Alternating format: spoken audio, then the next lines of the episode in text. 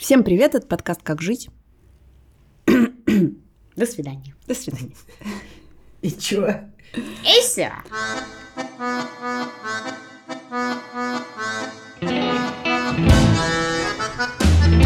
Всем привет, это подкаст «Как жить». Меня зовут Лика Кремер. Меня зовут Галина Тимченко, здравствуйте. И я, Катя Крангаус, привет.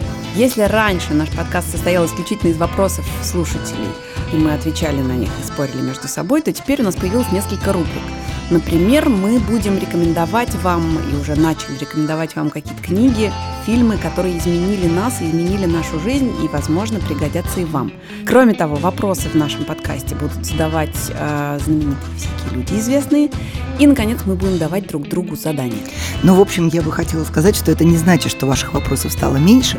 Это значит, что мы хотим еще попробовать как-то так э, быть вам особенно полезными. Мы хотим не только учить вас, как жить, но и что читать, что смотреть и о чем думать. Хорошо, что никак одеваться. Давайте начнем все-таки с вопроса слушательницы. Это аудиовопрос. Дорогие Галя, Катя и Лика, здравствуйте. Хочу обратиться к вам за советом. Мне 22 года, и у меня прекрасная, интеллигентная, большая семья врачей, в которой отец является безусловным лидером. Он очень умный, начитанный, интеллектуальный мужчина, но у него есть большая пагубная привычка. Он выпивает. Он алкоголик, и с каждым годом он пьет все больше и больше, потому что друзей много, и поводы находятся практически каждую неделю.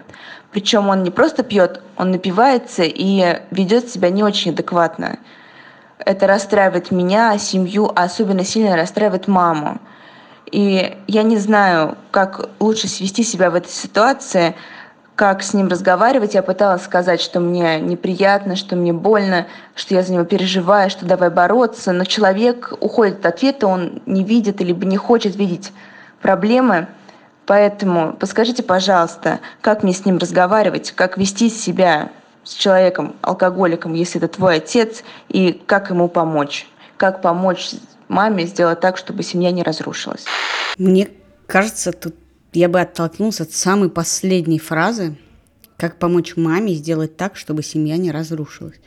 Мне кажется, в этом вопросе содержится все самое главное, на что я бы хотела ответить. И совершенно не важно, что папа в этой ситуации алкоголик. Э, представьте себе, что этот же вопрос... У-у. Да, неожиданно. Но этот же вопрос может относиться к тому, что, не знаю, что угодно делает Нет, папа. Катя, категорически не Подождите, согласна. дайте я отвечу. Подождите, Ну, до того, попробуй. как вы начнете спорить. Что-то такое делает папа, что вас смущает и вообще-то напрягает маму, и вы спрашиваете, как помочь не разрушить семью. Вы стали старше, вы явно не живете уже в этой семье, и на ваших глазах вы как бы видите, что между взрослыми людьми происходит какое-то напряжение. Связано оно с тем, что папа пьет, врет, гуляет или ленится, совершенно не важно. Важно то, что вы не можете помочь маме не разрушить семью.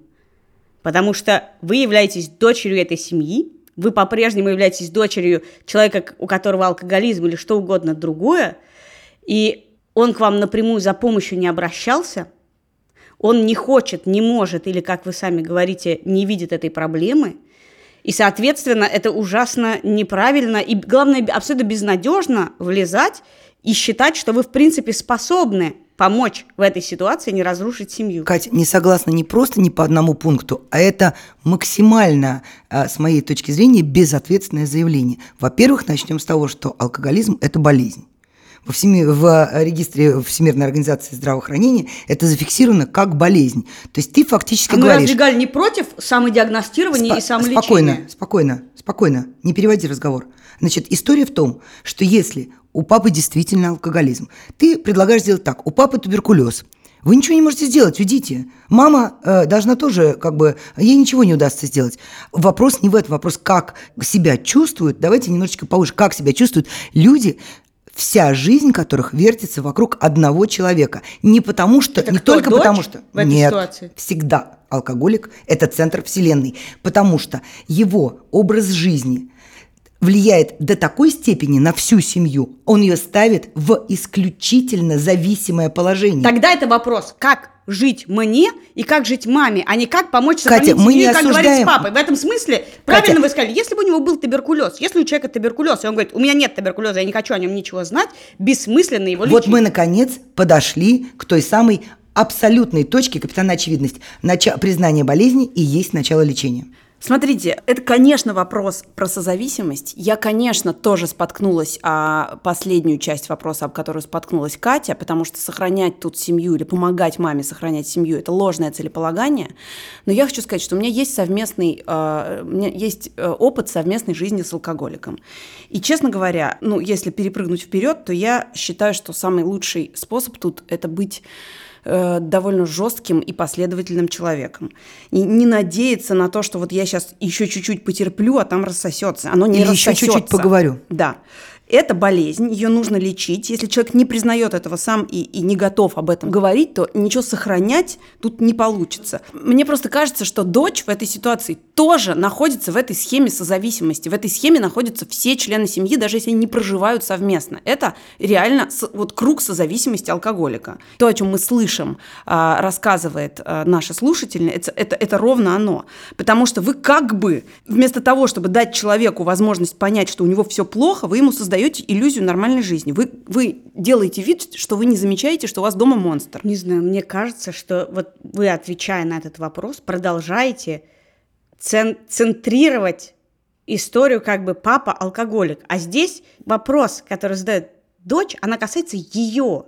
Это проблема не про то, как папе жить, а про то, как ей жить. И мне кажется, это очень важно в какой-то момент, вне зависимости, извините, что я по-прежнему это повторяю, вне зависимости от проблем, которые есть у отца, понимать, что внутри семьи существует своя система, созависимость ли или какое-то друго- другое слияние, жена и муж, состоящие в отношениях, всегда как бы как-то друг другом слились и подходят друг к другу, а вы не играете ключевую роль в их отношениях, и в этом смысле не можете ни разрушить их брак, ни спасти их Понимаешь, брак. дело в том, что люди, которые находятся в этом кругу созависимости, они довольно быстро теряют понятие нормы.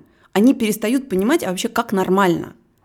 И поэтому, как бы будь Как то... нормально, по-разному бывает нормально. Бывают счастливые семьи алкоголиков. Не бывает. Ну, я тут не могу тебе, как бы мой опыт говорит, что вообще-то это не в порядке Ну, вещей. ну, вообще, поскольку я, м, простите, выросла с отцом-алкоголиком, то э, у меня как раз очень внятное представление о том, как это бывает. Мои родители очень любили друг друга, но отец у меня был, стал алкоголиком. Он потом перестал пить, но это было уже сильно позже, после того, как мои родители развелись. Именно поэтому я настаиваю, что как человек, прошедший все эти круги в свое время, я э, совершенно точно знаю, что иногда работает для того, чтобы человек признал, что не все в порядке. Видишь ли, в чем дело, Катя? Мне кажется, что ты, в частности, или мы все сосредоточились на истории про девушку, которая нас спрашивает об этом. Но тут ведь ситуация чуть-чуть посложнее первым делом, что мне бросилось в глаза в этом письме, что и отцу кажется, что все в порядке. Он, конечно же, сейчас находится в отказе. Он не хочет смотреть неприятной правде в глаза. И вот здесь как раз не напрямую созависимый с ним человек, мама, да, которая живет с ним много-много-много лет, и вышла за него замуж, и любит, и как бы отец центр семьи, она это понимает. А те люди, те дети, выросшие, которые могут чуть-чуть отойти и увидеть другую жизнь, они ему и могут сказать, прости, пожалуйста, ты, может быть, тебе кажется, что все в порядке. Нет, мы, твои дети считаем, что ты разрушаешь не просто себя, ты разрушаешь и нас, и свое и отнош- наше отношение к тебе, и наше отношение к матери, и наше отношение к семье, и наше будущее ты разрушаешь. И тогда, может быть, он немножечко вменится, потому что пока кажется, что вокруг него все пляшут. Не знаю, Галь, мне кажется, я в этой ситуации занимаю позицию, которую вы обычно за- за- занимаете. Простите, пожалуйста, но кто сказал, что отец, будь он алкоголиком, с туберкулезом, в депрессии, какую угодно болезнь, обязан кому-то, кроме себя, лечиться? Я считаю, что выбор человека не замечать проблему – это его выбор. И вообще-то выбор взрослых других людей, созависимых, несозависимых, внутри системы, вне системы, это ну, все взрослые, разумные люди. Вы хотите его принять? Принимайте. Вы хотите с ним бороться? Но это как бы вмешательство. Он имеет право сказать, не надо лезть ко мне. У меня нет этой проблемы. И нет никакого обязательства между взрослыми людьми тыкать друг друга в нос в болезни и проблемы. Нету. Я очень рада, что я тебя переубедила, потому что э, действительно в одном из первых подкастов мы стояли на прям противоположных позициях, и ты говорила как раз, что поскольку родители тебя родили, они тебе обязаны создать нормальные условия. Да, я реально за это время вынуждена была смириться с поведением взрослых, любимых мне людей, которые сознательно ведут такой образ жизни, который их физически разрушает. Я могу как бы мучиться, мыкаться и тоже ругаться. Весь вопрос в том, что алкоголизм, в отличие от депрессии, которая умеет очень хорошо маскироваться под здоровую жизнь, алкоголизм так или иначе вот в этот порочный круг включает всех членов семьи и всех друзей. Вот давайте я вам смоделирую одну историю. Могу даже не на примере, э, не на примере своей семьи, а на примере своего близкого друга, который э, довольно на большой промежуток времени стал, с моей точки зрения, алкоголиком. Я не знаю, как сейчас, мы с ним э, больше не общаемся близко. Ну так вот, значит, его сотрудники, его друзья, я, э, человек, который проработал с ним в, рядом 10 лет, а его женщины, его дети, его мама, а его начальство, его подчиненные, все ловили момент, когда он уже не в похмелье, но еще не пьяный. И вот это был тот самый промежуток, когда ты можешь с ним общаться. Это первое. Второе. Если, например, э, делается вечеринка, то все прекрасно понимают, что, значит, вот это, это и это надо спрятать. А вот это ему нельзя показывать. А еще желательно, чтобы вот этот человек никогда не появился, потому что стоит выпить лишнюю рюмку, он пойдет бить морду этому человеку. А еще заранее, если мы снимали клуб или какой-то э, кафе, ресторан, предупредить охрану, что когда он будет бузить, нужно его не бить, а позвать меня, например. А еще я никогда не могла себе позволить, например, на вечеринке выпить, потому что я знаю, что я ответственна за то, чтобы его погрузили в такси и счастливо довезли до дома. Весь мир крутится вокруг этого человека. Ну, наверное, уже надо бы завершить. Я хочу сказать просто, раз уж я начала про свой опыт говорить, так вот, э, в моем случае я несколько лет терпела, а потом, в общем, сказала, что у меня закончились силы, я к тебе очень хорошо отношусь, но жить с алкоголиком я не буду. До свидания, да? И ровно в этот момент, и ровно начиная с этого момента ситуация в жизни этого человека, ну, не в наших отношениях, возможно, но в жизни этого человека начала меняться к лучшему. Просто потому что чем дольше ты находишься в состоянии вот этой созависимости, ты прячешь бутылки, ты ждешь вот этого слота, когда ты можешь э, видеть его нормальным и с ним пообщаться, и ты опираешься на это всей своей надеждой, ты тем самым разрушаешь этого Но же именно, человека. Лика, мне кажется, ты совершила действие, а именно ты надела кислородную маску на себя. Ты сказала, я не хочу свой мир крутить вокруг этого. Я не хочу как бы всю вечеринку строить вокруг одного алкоголика. И в этом смысле ты как бы выбираешь нести ответственность за себя и оставляешь человека наедине с его проблемой. Это ужасная вещь, но пока человек не окажется на дне со своей проблемой, На дне или наедине? на дне, наедине как бы упадет с Да, ней да, и я тут над окажется- ней наедине согласна, что это вот тогда да. он может выбрать вос- вос- восстать оттуда, и ты можешь ему помочь вернуться и сказать, а теперь я тебе помогу. Вот, и мне кажется, Но наш ответ на самом вещь. деле про то, что маме нужно бы как-то сообщить, передать, не знаю, послушать, может быть, вдруг мы какое-то сможем произвести впечатление на маму, что это единственный способ помочь. Это отстраниться, уйти, э, отрезать хотя бы на время. Ну, такой бы маме я совет тоже давать не стала. Мне кажется, дочь, которая дает маме совет отойти от папы и оставить его, тоже такая не, неочевидная М. ситуация. Не очевидно, но мне кажется, что так бывает. И, например, на мою маму когда-то очень сильное произвело впечатление именно моя речь, а мне было тогда 10 лет, и она мне еще лет 15 вспоминала, как для нее было откровением, как десятилетний ребенок может сесть напротив нее на кухне и разложить по полочкам а, ситуацию э, со своей точки зрения. На мою маму это произвело одно из самых больших впечатлений. Она мне об этом сама потом говорила.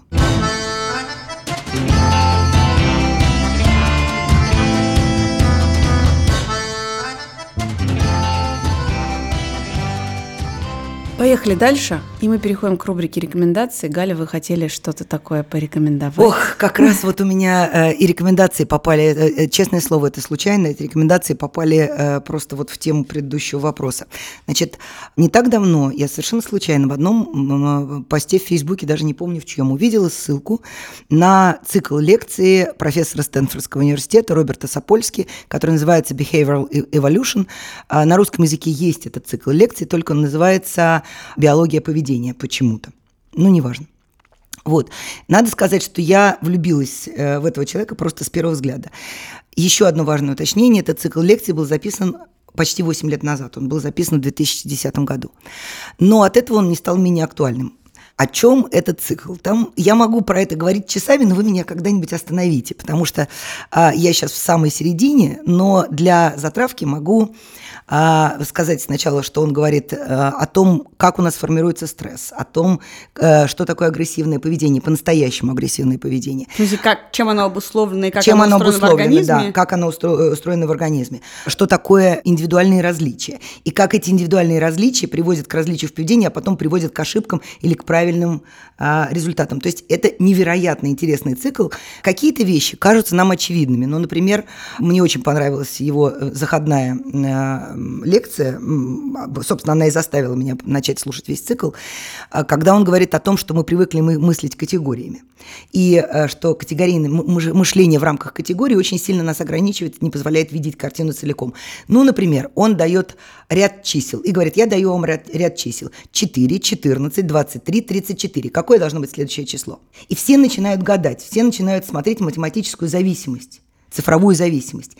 И в конце концов один парень встает и говорит 42, 42. Он говорит, почему? Потому что это остановки Нью-Йоркского метро. Четвертая улица, 14 улица, 23, 32. И он тем самым показывает, что как только вы мыслите вот в рамках чисел, вы не можете видеть целую картину. Как только вы уходите от этих заданных рамок, ты, вы можете видеть целую картину. И что самое э, для меня, как бы, что мне больше всего еще понравилось в этой заходной лекции, о том, что вот это, с одной стороны, категории могут нас ограничивать, а с другой стороны, есть интересный эффект. Как только мы мыслим в категориях, и мы точно знаем, что, например, в радуге семь цветов, да, и мы оперируем этими понятиями. Так вот, если нам дают какое-то понятие, которого нет в этих рамках, ну, например, у эскимосов существует 18 слов для обозначения цвета снега, чего не существует у нас. Так вот, как только нам мы начинаем говорить о том, что находится вне заданных рамок категорий, мы очень слабо это запоминаем – очень плохо описываем и теряемся, когда начинаем об этом говорить. Он приводит в пример треугольник, квадрат, круг и такую амебоподобную фигуру. Людям показывали эти фигуры – и потом просили описать. И все называли треугольник, круг и квадрат, потому что это понятные им и очень привычные категории. Как только они видят что-то новое, они затрудняются в описании, и они плохо это запоминают. То есть, и вот мне бы даже показалось, что то, о чем мы вот сейчас говорим – но о каких-то о границах нормы, да, о, о том, как себя вести в каких-то ситуациях. Это все за пределами привычных нам категорий, поэтому нам так трудно об этом говорить. Помните, как мы плохо говорили о похоронах, о том, когда человек умирает? Это вещь, которая у нас не категоризированы, и поэтому мы это очень плохо описываем.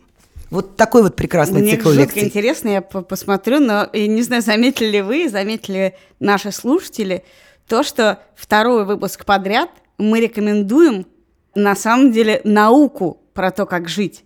В прошлый раз я рассказывала про теорию игры, про математичность э, взгляда на мир, а вы сегодня про Сапольский, что мы на самом деле уже давно считаем, что как жить – это наука. Что а между есть, прочим, есть ответы это, на эти Сапольский вопросы это правильные. доказывает и очень точно доказывает. Мне самая последняя вещь, которую я хочу сказать, я пришла к этому эмпирическим путем. Мы, э, как ни странно, мы рассуждали о Трампе и о том, почему Америка выбрала Трампа. Вот когда-то я сказала, что э, я даже понимаю, почему она выбрала. С моей точки зрения, Трамп дает простые ответы на сложные вопросы. И вот Сапольский абсолютно научно доказывает, что категорийное мышление дает простые ответы, а на самом деле все сложно, э, э, устроено в жизни гораздо-гораздо сложнее. И нельзя все на этом свете в нашем поведении, ну, я имею в виду, нельзя никакое поведение оправдывать одной причиной. Травмами детства, посттравматическим синдромом или горячими точками, или участие в какой-то там операции военной, или еще, или гормонами, или э, там условно нервным стрессом.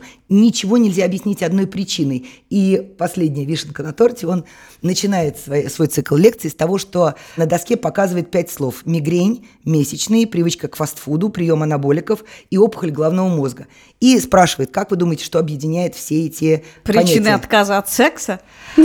Катя, ты невероятно близка. Все эти примеры были использованы очень успешно адвокатами при оправдании убийц. Но вообще про категоризацию и простые ответы на сложные вопросы – это немножечко камень в огород нашего подкаста, я считаю.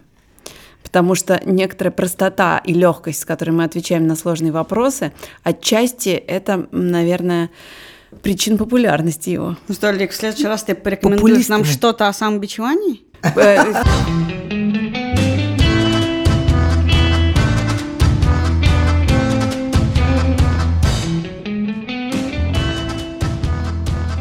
Добрый день, у меня такая ситуация. На протяжении двух лет мы встречаемся с мужчиной, но практически не называем друг друга по именам. Он делает это чаще, чем я. При мысли назвать имя я испытываю волнение, хотя человека знаю хорошо и испытываю к нему сильные чувства. Но назвать его по имени мне все равно трудно. Я всегда обхожусь местоимениями. Ну ты знаешь, давай чаю попьем, мы будем. На худой конец, когда очень надо, называю его полным именем. Имя у него обычное, всех знакомых с этим именем могу называть как угодно и без проблем. Друзей и близких тоже. Проблема только с этим любимым человеком. Как жить и что думать, я не знаю, поэтому пишу вам. А Спасибо. вы знаете, что у некоторых народов существует система двух имен – тайного и явного? Что когда ребенок рождается, его нарекают тайным именем, которое знают только родители, а потом знает его жена, а э, все остальные называют его явным именем. Это для того, чтобы как бы э, проклятия не достигали цели. Это очень красивая теория, но я сейчас буду отвечать как эксперт по игнорированию реальности. Потому что мне кажется, что вот как раз не называть или иметь вот этот порог, какой-то страх назвать любимого человека по имени, это один из способов игнорировать реальность. И я подчеркиваю, что я считаю, что игнорировать реальность иногда полезно. У меня было так несколько раз, ровно с именем. А, И мне кажется, что это устроено так. Мы бываем влюблены, особенно в самом начале, не в настоящего человека, а в его образ, в, в такую придуманную мечту. И однажды мне даже моя подруга сказала, что ты, когда влюблена, ты потрошишь реального человека, оставляя от него только то, что соответствует твоей выдумке. Только Ликопотрошитель. да, только то, ну, про что тебе удобно мечтать. И вот этот образ, он довольно мало имеет э, общего с реальным человеком, а имя как раз имеет. И оно мешает мечтать. Оно как бы делает фигуру возлюбленного земной. И поэтому с именем проблема. Оно лишнее. Можно я не про возлюбленного? Я спросила у эм, нашего главного редактора Ивана Колпакова, как раз про- э, э, после того, как я увидела этот вопрос.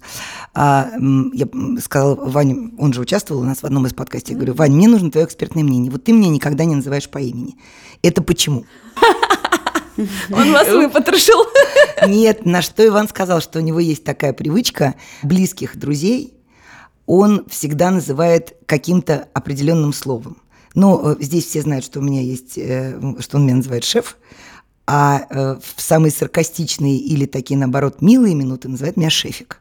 Вот. И он э, объяснил, что у него для каждого из тех людей, которые, которых он считает самыми близкими, у него для каждого есть свое прозвище. И вот мне кажется, что выход из ситуации кроется здесь. Можно придумать ему, ему какое-то абсолютно не похожее на его имя прозвище, первое, что приходит в голову, и тихонько про себя повторять. А потом Я проверить, понравится ему или нет. рассказать э, про фильм, который недавно вышел, который ужасно мне понравился, который по-английски называется «Call me by your name», а по-русски называется «Назови меня своим именем». Это история про э, начало 80-х. Мальчик 17 лет Элио приезжает с папой, американским ученым, и мамой на отдыхать, лето проводить на итальянской вилле. И в какой-то момент приезжает к папе молодой американский ученый, ассистентом там что-то разбирать, какие-то бумажки. Они влюбляются друг в друга, это первая дикая влюбленность. И у них такой случается очень э, интеллектуально возвышенный, э, очень страстный, очень неловкий, очень короткий роман, в начале которого они договариваются, что они будут называть друг друга своими именами. То есть мальчик, есть называть друг мальчик друга именами друг друга. называет Элио, как его зовут, а юноша мальчика называет Олли, потому что его зовут Оливер. И там в конце фильма совершенно душераздирающая сцена разговора по телефону, когда они по пять раз произносят это имя, и ты понимаешь, что называть... Что, ну, короче, это невероятно очень трогательный фильм. э, Всем советую его посмотреть. Но я не совсем согласна про выпотрошенность и про что-то, но такая на- надрывная, страстная влюбленность часто в начале допускает очень странные вещи. Не называть друг друга по именам, э, называть друг друга на «вы», называть друг друга по отчеству, как угодно бывает, но то, что произошло в этот самый такой до дрожи момент, это потом фиксируется, ты не можешь понять, как так вышло, это даже бывает ну, в чуть менее пафосных ситуациях с друзьями. У меня есть э, очень близкий друг, с которым мы на «вы». Почему? Кто, ну, как бы так вышло, и уже довольно неловко нам переходить на «ты». Детей, ни одного из них я не называю по тому имени, которое им как бы должно принадлежать. Жуткие имена у них есть, просто стыдно произнести в эфире. Совершенно нелепые, кривые, косые, неловкие, пошлые, ужасные слова, э, в которых вся моя нежность к ним сосредоточится. Мне кажется, ну, это такая вещь, с которой ничего не надо делать, как бы раскручивать и через э, силу называть друг друга паспортными именами или паспортными сокращениями. Это какая-то очень странная задача. Вообще имя, ну, людей могут быть, люди называют друг друга муж, жена, мама, папа. Ну, как бы какая роль для вас важна? Если это ты, если это некоторое безымянное нечто, то значит, это и есть важная важная роль в вашей семье, совершенно не надо ее менять. Но, кстати, очень многие э, семейные психологи говорят, что это не очень хороший знак, когда люди называют друг друга по функции. То есть мама, папа, муж, жена. Это не очень хороший знак.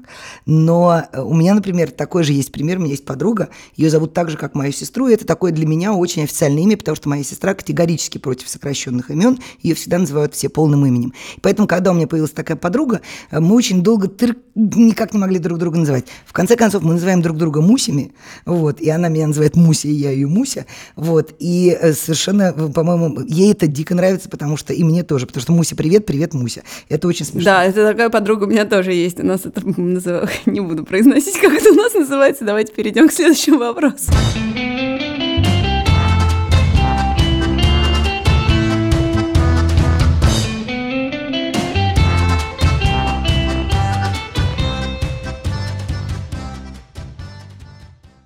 Меня зовут Аня Чаповская, и а, меня всегда интересовал вопрос так называемой уместности каких-либо заявлений, когда люди говорят о том, что для них важно, но место считается для этого неудобным или время считается для этого неудобным. Ну вот, например, когда на каких-нибудь мероприятиях люди делают э, не очень удобные, так сказать, какие-то заявления, которые о чем-то говорят э, важным для них, но не очень удобным для общества там, или для данных конкретных людей в данный момент. То есть, например, была же чудесная речь Юрия Арабова, скажем, сценариста, когда он получал свою награду то ли на Нике, то ли на Золотом Орле, на Нике, по-моему. И он говорил, в принципе, очень важные, очень э, простые вещи, которые и так все, наверное, понимали, но просто никто не хотел об этом, наверное, говорить вслух. И тут как бы все такие на церемонии, ой, ну зачем, у нас же такое хорошее настроение, все же, ну, такая церемония, ну нельзя разве взять свой приз и просто пойти домой. Или там во время премьер спектаклей, когда э, люди говорят э, о деле Тангейзера или о Кирилле Серебренникове. И опять все такие, ой, ну что это, это же премьера, у всех такое хорошее настроение. Ощущение просто, что э, у нас у всех э, бесконечно всегда просто хорошее настроение, и времени как такового для каких-то важных вопросов его не бывает никогда.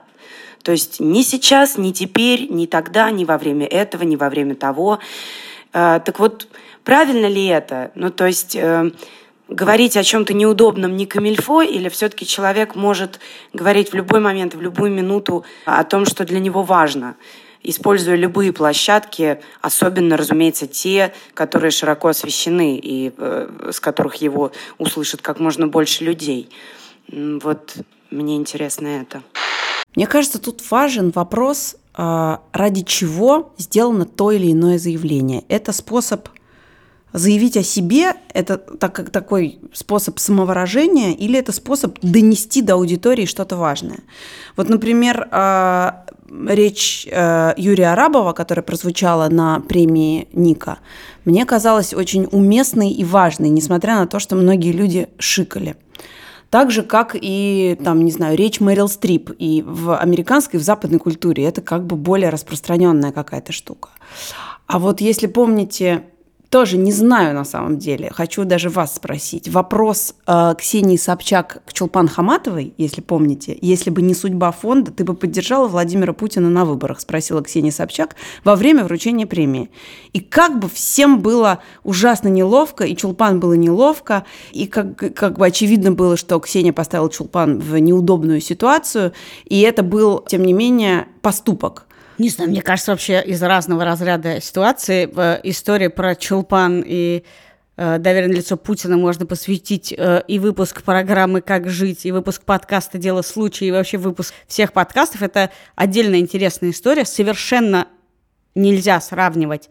Ты пришел на премию и произносишь важную речь, или ты ставишь человека в неловкое положение, и стоит ли это того или не стоит ли это того, это разные истории. Особенно история Чулпан – это очень отдельная, очень специфическая история. Я бы не хотела сюда примешивать. Что касается речей, опять же, ты так говоришь, важно целеполагание. Да это очень сложная вещь, целеполагание таких неуместных речей. Их действительно, мы знаем, разные важные речи. Там Леонид Парфенов на вручении премии Листьев в 2010 году по Первому каналу произнес речь о телевидении, после которой единственный его защитник на телевидении Константин Эрнст как бы не, ну, обиделся и перестал его как бы защищать и протаскивать на телевидение. Так как я это видела со стороны, я ни, никаких внутренних кухонь не знаю. Очень сложное целеполагание. Нужно ли это тебе? Нужно ли это делу? Речь о Сенцове, речь о Серебренникове. Как бы, ты же никогда не можешь на самом деле точно знать, какую роль сыграла какая конкретная речь, поступок, отказ от чего-то в большом деле. Об этом внутрикультурной жизни внутрикультурной общности сейчас идут в том числе ожесточенные споры. Были э, э, люди, которые считали, что никто не должен ехать на кинотавр, что нельзя ни в, в этой ситуации с Олегом Сенцовым, который голодает уже больше месяца, нельзя ехать на кинотавр. Просто нельзя сотрудничать с режимом и Министерством культуры, которое это может допустить. А есть люди, как Авдотья Смирнова, которая поехала на кинотавр, получила главный приз и произнесла... Не главный приз за сценарий. Главный приз за сценарий и произнесла э, речь э, про милосердие и судей. Кому это нужно, что, кто, из каких соображений сделал, мне кажется, не важно. Э, важно, что эти слова произнесены. И важно, что эти слова, они остаются в истории, как и отказ ехать на кинотавр. Любое действие остается в истории как э, некие ориентиры чести. Чести, честности, э, добропорядочности.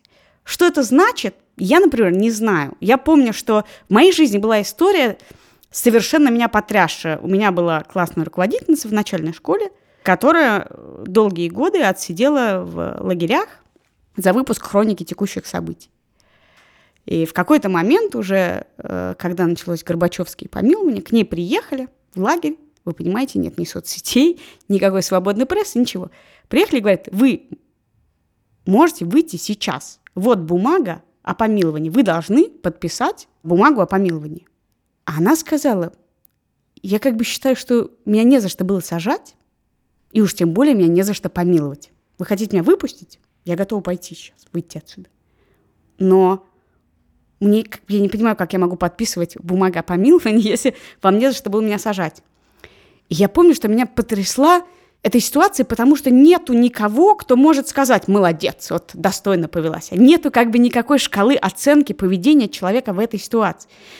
Но она поступает так, как ей в этот момент единственно возможно. И в этом смысле – если человек считает, что можно ехать на кинотавр, он должен ехать на кинотавр. Если он считает, что можно ехать на кинотавр, но он не может не произнести речь и не поставить всех людей в неудобное положение, потому что его разрывает, а по многим людям мы видим, что их разрывает, их это мучает, то они делают это. И это остается в истории как какие-то ориентиры, по которым мы, оказавшись в таких же ситуациях, понимаем, что да, Никто, может, нет такой шкалы, которая тебе сейчас скажет, как ты должен поступить. Но есть кучу историй, как люди себе в, себе в невыгоду или в дикую неловкость для всех остальных совершают действия. И ты понимаешь, что есть разные инструменты бороться с несправедливостью. Понимаешь, я бы хотела немножко поговорить про уместность. Вот а, с моей точки зрения неуместно на свадьбе встать и начать кричать политические лозунги. Я была однажды на такой свадьбе, было довольно забавно. Там мама э, жениха была э, убежденной э, коммунисткой, и в тот момент, когда женился ее сын на моей подруге, а им обоим было уже за 40, она начала им зачитывать э, моральный кодекс строителей коммунизма. Это было довольно забавно, но... Похоже на фильм «Горько». Да, но если, ну, как бы применить простой логический прием, за что дают премии творческим людям? За самобытность, за позицию, за особый взгляд, за то, что они умеют сказать о каком-то явлении так, как мы не умеем, да? По большому счету, и умеют сказать так, что тронут нас до глубины души. Так почему же считается неуместным, когда мы их награждаем за их особость, за их отдельную позицию, за их умение сказать, почему же считается нормальным затыкать им рот или говорить, что вот скажи спасибо и вали со сцены. Это как раз и есть для них самое уместная площадка среди своих коллег, как это сделал Леонид Парфенов, поднять отраслевые вопросы, да? то есть поговорить, а куда мы пришли, а за что мы друг друга награждаем. Или режиссер, который получил приз за лучшую режиссуру, там человек, который работает в седьмой студии, да, ну там за дебют, кажется, он получил, да, за кислоту. Он говорит о седьмой студии. А о чем ему еще говорить? О свадебном торте, что ли?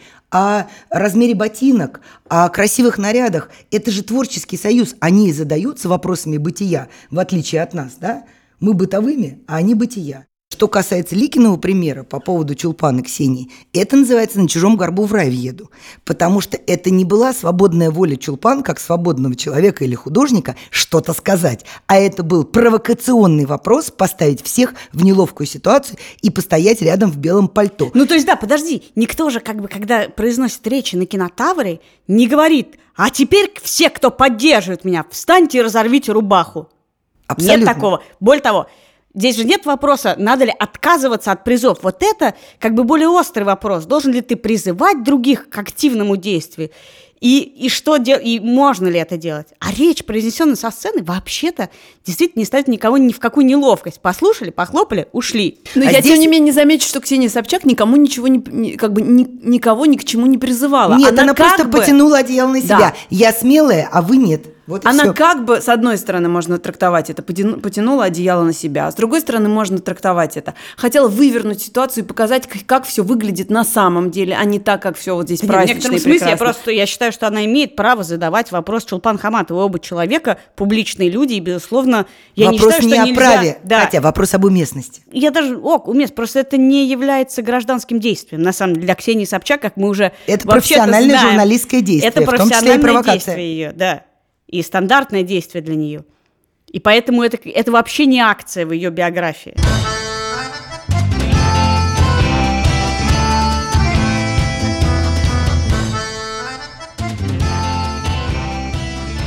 Дорогая редакция, у нас с женой недавно родился ребенок. В голове бардак и много вопросов о том, как жить. Но одна тема не дает покоя, словно комар зудит на фоне сознания.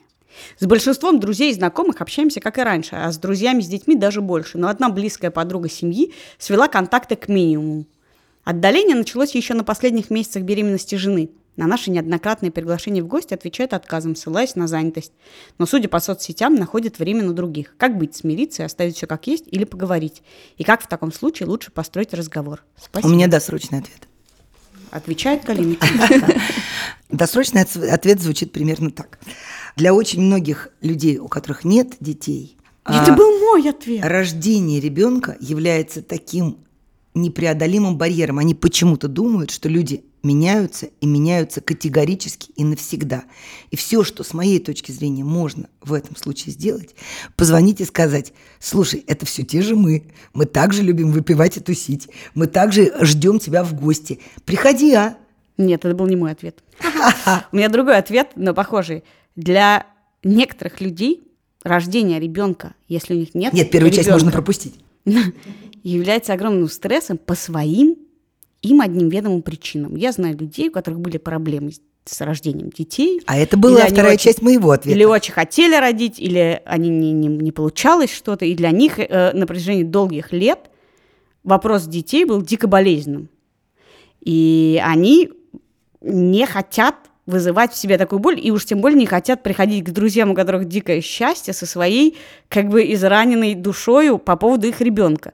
И в этом смысле вообще-то вы как бы на секундочку ну, сместите фокус с себя и подумайте, может быть, у вашей подруги какие-то свои проблемы или свои идеи или свои мысли, из-за которых она не хочет э, сейчас вам портить, может быть, настроение. И не надо как бы ее затаскивать к себе. Ну, не хочет человек сейчас общаться, может не общаться. Бывает, с рождением детей часть друзей разлетается. Бывает, она потом родит много-много детей и станет с, с вами снова дружить. Как угодно бывает, но мне кажется, хвататься сейчас за подругу и с ней вести серьезные разговоры, это может Нет, быть... я не э, про серьезные как раз. Я бы хотела, чтобы даже если так сложится, что она э, перестанет быть вашей подругой, просто перестанет с вами общаться совсем, все равно это как бы легче, когда ты человеку оставляешь открытую дверь. Ты говоришь, ну мы, мы здесь, мы, если захочешь, мы Например, всегда кстати, рады. можно Но- попробовать, я не знаю, чья это подруга, ваша или жены, просто сказать, а пойдем выпьем кофе без ребенка. Вот проверить, как бы, если проблема ли в вашей территории в наличии на ней ребенка. Может, она вообще обиделась за то, что вы ее ну, на свадьбу забыли А позвать. почему вы не допускаете, что наш слушатель, который нам написал письмо, действительно изменился, семья изменилась, и вообще вы действительно переехали из одной социальной группы в другую? У Ну, вас потому теперь- что это хотя бы происходит не на последних месяцах беременности. Нет такой статистики. С рождением ребенка. Вообще-то на быть, последних месяцах беременности с некоторыми из моих э, подруг происходили довольно странные вещи. Они действительно начинали ставить во главу угла совсем другие вещи, чем прежде. Это, это примерно такое же, ну, з- знаете, ощущение, как вот у меня один приятель приехал, рассказывал, как он приехал, там, когда ему было 14 лет, э, летом обратно в Москву, и вдруг понял, что ему, когда он входит в вагон метро, надо головой заныривать туда. И он дол- долго привыкал, он сначала бился головой. Так вот, мне кажется, что появление детей для некоторых семей, оно вот похожим образом работает. Ты никак не можешь привыкнуть, что все по-другому, и ты довольно странно себя ведешь. Ты пытаешься вроде бы жить по-старому, а у тебя уже все по-новому. И, в общем, то, что окружающие на это имеют право реагировать, могут отстраняться и, и, и, может быть, не хотят иметь дело к вашей, э, иметь отношение к вашей новой э, семейной жизни, нормально. Ну, Мы, наверное, да. потому не брали это в расчет, что все-таки это как бы на самом деле не такая уж кардинальная проблема, и близкие друзья умеют с ней взаимодействовать. Я помню, что когда я родила сына, ко мне пришел приятель, сел на кухню и говорит, слушай, мне вот нужен твой совет. Я говорю, да, конечно, я очень люблю вкусные. Он говорит, слушай, вот как быть в такой ситуации? Вот ты пришел в гости к подруге, она только что родила, а ты понятия не имеешь, кого, как его зовут. Вот что бы ты делала в такой ситуации? Я говорю, слушай, не волнуйся, у меня родился сын, его зовут Лева. Вот он лежит, как можешь не обращать внимания. И все. И в этом смысле, мне кажется, что мы не берем это расчет, потому что это более легко решаемая проблема. А они явно как бы что-то наталкиваются на какую-то совсем стену. У меня было еще одно предположение, но оно совсем из разряда фантастических. Это просто я в роли Лики. Игнорируете реальность? Нет, наоборот, я ее додумываю, додумываю, додумываю. Я думаю, а что, если эта подруга была бы влюблена в нашего слушателя? А что если в его и жену? появление или в жену, и появление ребенка окончательно поставило крест на ее надежде. Если вы подруга этой семьи, просто напишите нам. Мы вам тоже поможем. Это был подкаст «Как жить», и мы... Галина Тимченко. Катя Крангаус. Меня зовут Вика Кремер. Пишите нам, пожалуйста, на адрес подкаст собакамедуза.io или в телеграм-канал «Медуза Loves You». Подписывайтесь на наш подкаст и пишите, что вам нравится, а что нет. И ставьте нам, пожалуйста, оценки в iTunes. Мы уже практически достигли отметки 2000 лайков в iTunes. 2000 лайков в iTunes. Удвоили показатель. Да, ну и вообще, потому что это помогает другим узнать о том, что мы есть. До встречи через Пока. неделю. Счастливо.